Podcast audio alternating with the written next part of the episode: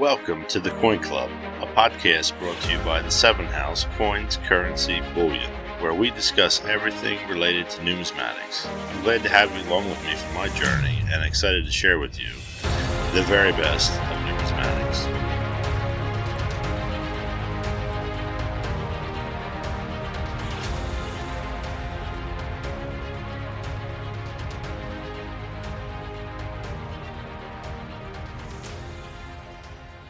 Welcome back to the Coin Club Podcast, episode 22 to be exact. I'm glad to have you back here with me for another great episode of the podcast. I'm sure many of you can relate, but it seems I've blinked and a few weeks have flown by and we're back here to share some more exciting news and coin information together. I was told a long time ago that the older you get, the faster time seems to go by, and while I was awaiting the never-ending excruciating pain of suffering through the wait until I could get my driver's license, I never believed a word of it. Well, regardless of how fast or slow the weeks may go by, they have all been filled with some exciting news to catch up on in the coin world. Have any of you been to a coin show recently? Feedback from my favorite coin show, the Baltimore Whitman Show, was sticker shock for many people. Their money just didn't go as far as they thought it would. Disappointing if you're a buyer. We all have to remember, though, that when prices go up in the rest of the world, the coin prices need to go up as well. Manufacturers are facing increases in commodity prices, and those prices need to be passed on to the consumer. It's no different in our world of collecting. It costs more for the dealers to get to the shows, stay overnight in a hotel if they're traveling from afar, and that cost has to reflect in the price of what they're selling. The good news is that there are coins to be had. Albeit a price increase, they're still out there to find and add to your collection. I was talking to a fan of the podcast recently, and he gave me a little tidbit of info about the United States Mint that I never knew about. We'll end the show on that note. In the meantime, you'll get a healthy dose of the news, the World Coin Spotlight, some roll hunting reminders, and stay tuned to find out something about the U.S. Mint that you may have never heard of before. Thanks for tagging along with me, friends. Now let's get on with the show. In the world of news, in 1857, a ship whose journey started in San Francisco took a pause in the country of Panama.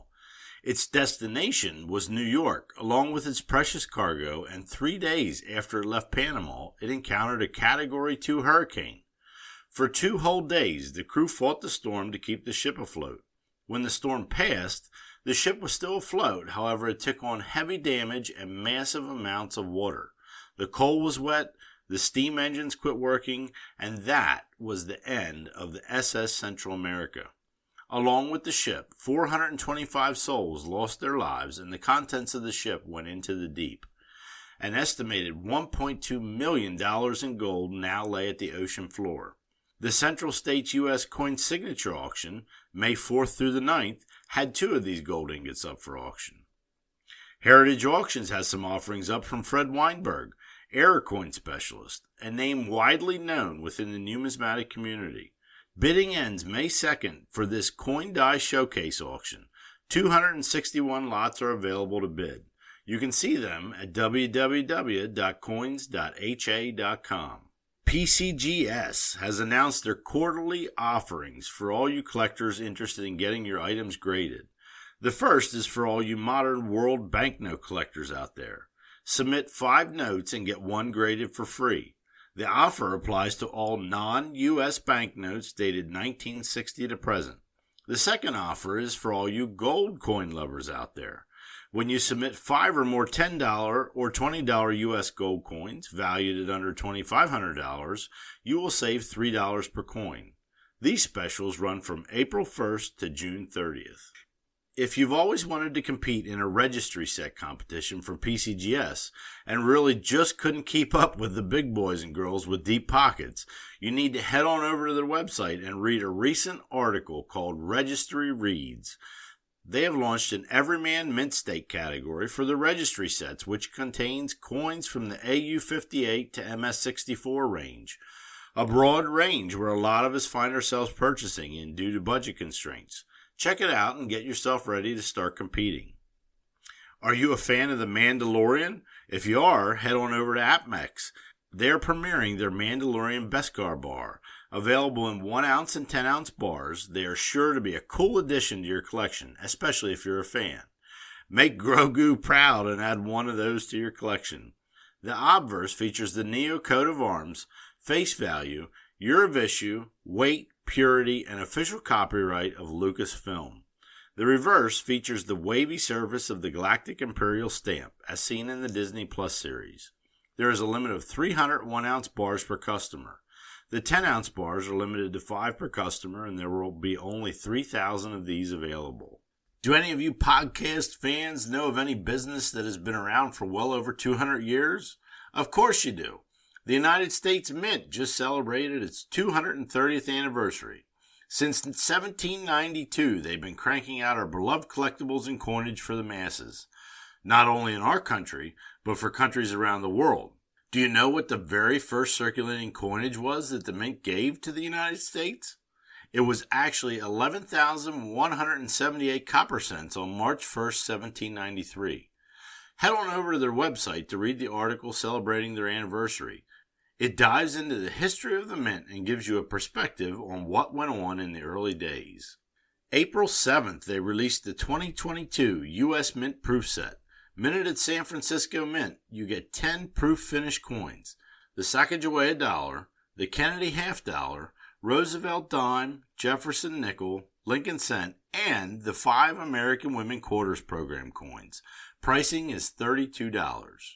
If I can get my act together and get you a new episode in 2 weeks, there will be only 2 offerings released between now and then. On April 14th, you will see the release of both of them. The American Eagle 2022 1-ounce silver proof coin and the 2022 Congratulations set.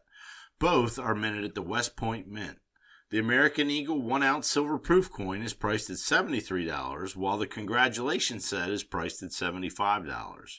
One last reminder on the Mint offerings. If you sign up for their enrollment program on coin releases, you can get free budget shipping. March 31st, the Mint made a press release asking for public's help in getting coins circulating again. Since the start of the pandemic, the general public has not been circulating coins to the extent that they were before, and they want you to get out there, use exact change, turn in those jars of full coins you've been saving up, and get those coins moving. For those of you speculating and conspiracy theorying about why the Mint announced their stop of the 2022 Morgan and Peace dollars, well, you'll need a good explanation, straight from the source. Who better to cover this than my favorite numismatic publication, Numismatic News? They have a great article on their website explaining the U.S. Mint silver shortage. Patrick Heller wrote a great article that you could check out for more info. Head on over to their website at www.numismaticnews.net and give it a read. Big coin show coming up, folks, from April 27th to the 30th. The Central States Numismatic Society will hold their annual convention in Schaumburg, Illinois. One last local announcement for those in the Maryland area, and one special to me, my coin club. The Belmar Coin Club will be hosting its annual coin show on May 29th from 9 a.m. to 4 p.m. at the Holiday Inn in Aberdeen, Maryland. It is conveniently located right off Interstate 95.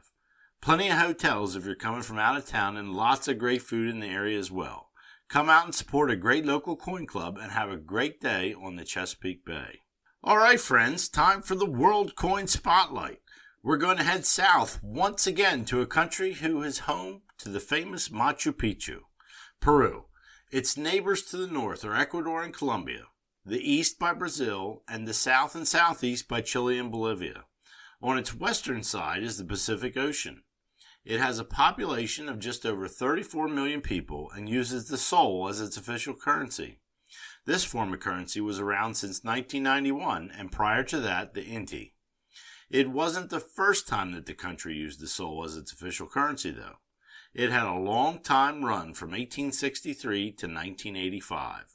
The Peruvian real was before this, and the Spanish real before that, from the 16th to the 19th centuries.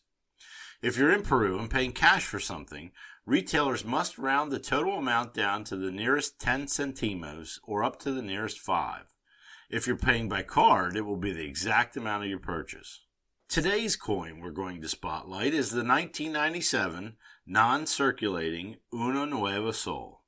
It is a gold coin on a planshet of 0.916 pure gold, which celebrates the 75th anniversary of the Central Reserve Bank of Peru. It's really a gorgeous gold coin. On the obverse, there is a very prominent 75th anniversary nod to the bank and the years it commemorates, 1922 to 1997, and a Nuevo Sol at the top. The reverse shows the National Coat of Arms of Peru. Along the sides of the coin reads Banco Central de Reserva del Peru, 1997, and the weight and gold fineness as well. Only 1,000 of these were minted. They weigh in at 16.978 grams, the 26 millimeters round and 1.83 millimeters thick. Check it out on the web, and if you're a gold collector, it's surely one that you complement your collection very, very nicely. Alright friends, if you're a proof coin, error, and variety collector, or even a Jefferson nickel collector, the roll hunting reminder section this week is going to be just for you. I'm going to give you 5 Jefferson proof nickels to be on the lookout for when you're going through proof sets. The first one to look for, you'll have to dig out your 1990 proof sets. The 1990 S-Proof Jefferson Nickel features a double die obverse. Doubling can be seen prominently on the In God We Trust and the designer's initials. It is not a common one to find and hence priced accordingly. In 1971, S. Jefferson Nickels, be on the lookout for a double die reverse. You will see some extra thickness on the E Pluribus Unum and the right edge of the building and the LLO on Monticello as some obviously visible doubling. This one is more common and can bring you anywhere from the low double digits up to $100 or so. Now wait, don't put those 71 sets back yet. You'll want to examine the number 2 coin for one more error that will make it our number 3 to look for. A missing S mint mark. That's right. The mint mark will be totally missing on this one. A more pricey one to be on the lookout for, it can fetch $1,000 and up. Number 4 coin to be on the lookout for is the 1969 S. Jefferson nickel. You're particularly going to pay attention to the mint mark on this one. Look for a repunched mint mark. The additional S will be to the east. It can be fairly easy to spot and can fetch up to $100 depending on the condition. The last coin we'll feature today, and one of the cooler ones to look for, is the 1964 proof Jefferson nickel. Turn it over on the reverse, and you'll be looking for a triple die. Triple die will be on the United States of America, and it also will show doubling on Monticello and 5 cents. This one brings about the same money as our number 4 coin. Proof sets are often overlooked when searching for errors and varieties, however they hide some pretty cool things to be on the lookout for. Don't overlook them yourself when you're out there. Happy hunting, friends. Alright, friends, for the main feature of the show, we're going to take a look at a piece of the United States mint history that even I wasn't aware of. A show listener and a fan brought this one to my attention, which is just another reminder to all of you out there that if there's something that you find interesting or think would be a good feature on the podcast, send me a message and it might be covered on a future episode. What is this part of history, you're asking yourself? Well, it's a part of the mint's storied past that didn't quite come to fruition. A branch mint in the town of Dalles, Oregon, to be exact. It is a very interesting story with a quick ending. Very quick. The building never made it to official branch mint status. Gold was discovered in Idaho in the year of 1860, and the state of Oregon also had its own little gold rush going on in the east around that time. Like a few of the other mints that popped up due to gold being found in and around their regions, the story is almost the same here. There was no mint in the Pacific Northwest at the time. The nearest mint that could be used to process all the raw gold and dust that was being found was down in San Fran. Quite a trip with covered wagons and highly inefficient. With the Civil War raging in the States at the time, an astounding 80,000 prospectors were in the areas looking for gold. And they were finding it, so something had to be done. The demand to process the found gold was increasing by the day. In 1862, a United States Senator for Oregon by the name of James W. Nesmith introduced a bill that would provide a new mint for these prospectors to turn their gold into coinage in the town of Portland, Oregon. Much, much closer and timely than having it shipped down south to the Granite Lady. The bill failed eventually, and the people were left with no new opportunities for a closer option for their gold. On the nation's birthday in 1864, Congress finally passed a bill to build a new branch mint in the town of Dalles, Oregon. It would take on the city's name as the Dalles Mint and would be used to mint gold and silver coinage.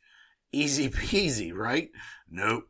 The location still wasn't a place that a few of the people in Congress liked, so they put in another bill to vote on a location change to Portland.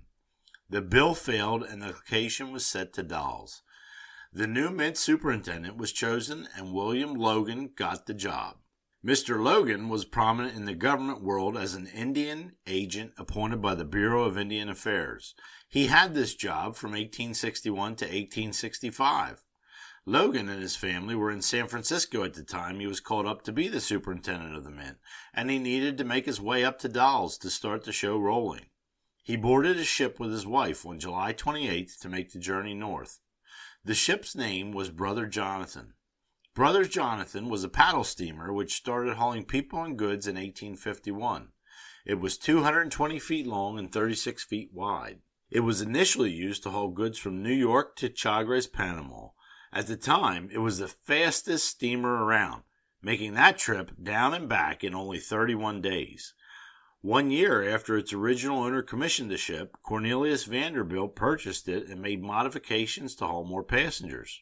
In 1856, he sold it to Captain John Wright, who used it until it was in disrepair, and then he sold it to the California Steam Navigation Company, who retrofitted it and used it for a route that Mr. Logan and his wife needed to get to Oregon. The ship was loaded with a large amount of gold that day it set sail, and had a heavy ore crusher on it as well. Even before passengers boarded the ship, the captain put out the alert that the ship was sitting too low in the water, and he wasn't going to depart with the payload and the passengers who didn't even board yet. It was absolutely unsafe. He was told that if he didn't depart, he would be fired and replaced by someone who would. He continued with loading the passengers, and when he decided to leave, the boat sunk down into the mud, and everyone had to wait until high tide for a tug ship to pull it out. Stormy conditions faced at the California-Oregon border forced the decision of the captain to turn the boat around and head back to the bay. Only 55 minutes after that decision was made, the ship struck a rock and the ore crusher aboard fell through the bottom of the ship. There were enough lifeboats aboard to deal with all the passengers on board, but only 3 were able to be launched. The first one was capsized, and the storm was so bad that only one of these lifeboats were able to rescue people to safety. 11 crew members, 5 women, and 3 children were the only survivors out of the 255 passengers of that day. All of its contents and passengers that weren't on that single lifeboat were lost. The gold, in today's dollars, was valued at $50 million. Among the people that lost their lives on this fateful day was Mr. Logan and his wife. The mint, not yet in construction, had its first setback. The initial land that the mint was to be built upon was donated by Mary Laughlin on June 6, 1865. Construction didn't start until 1869, though. The basement and the first floor were built in this year. However, there were some other things going on in the background that would further put the nails in the coffin for the mint at Dalles. The gold rush was waning, and the Central Pacific Railroad opened, making transportation much, much more efficient. The dream of a branch mint in Dalles was obsolete before the first floor was even completed. In 1870, the government suspended construction of the building, and the project was officially abandoned in 1873. The government gave that structure to the state of Oregon in 1875, and they turned around and sold it to private investors in 1889. The building was used by the Columbia Warehouse Company in 1940 and was damaged by a fire in 1943. It was repaired in 1947 and sold to Ralph's Transfer and Storage Company, and eventually, in 2007, it became the home of the Aaron Glenn Winery and underwent a $1.5 million restoration. It is a 35-foot-high structure made of granite. It is 50 feet by 60 feet wide and initially cost $105,000 to build. It was originally meant to be a 2-story structure, but with the government pulling out of the project, a roof was slapped on the first story, and it remains a single-story structure today with an addition that was put on later. A very interesting part of the United States Mint's history that some of you may have not known about. Thank you to Barry for bringing this to my attention. If anyone tells you that coins are boring, you tell them they're full of it. The history behind them and their production, as told in this story, are truly an interesting topic and surround the entire hobby. We all know a little bit of one topic and a little bit of another, but we all don't know everything, and our community is well known for being willing to share and teach and build off of everyone's knowledge. Well, folks, I hope you enjoyed this episode of the Coin Club Podcast.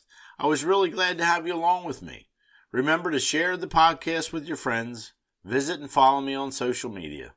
You can find all those links at www.7houseccb.com. Feel free to email me your questions or comments.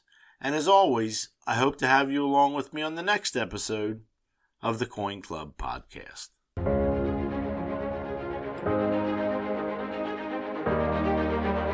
Thank you for joining me on this episode of the Coin Club Podcast. I had a great time with you today and look forward to sharing with you on the next episode. If you've liked what you've heard, please consider supporting me on Patreon at the Coin Club Podcast. Please follow me on social media. I'm on Facebook at the 7 House Coins Currency Bullion and also on Instagram at the same name. You can also go to my website, 7houseccb.com, and give me some feedback on this episode or some suggestions on what you would like to see on future episodes. As always, I'm grateful to all of you for your support and look forward to seeing you the next time on the Coin Club Podcast.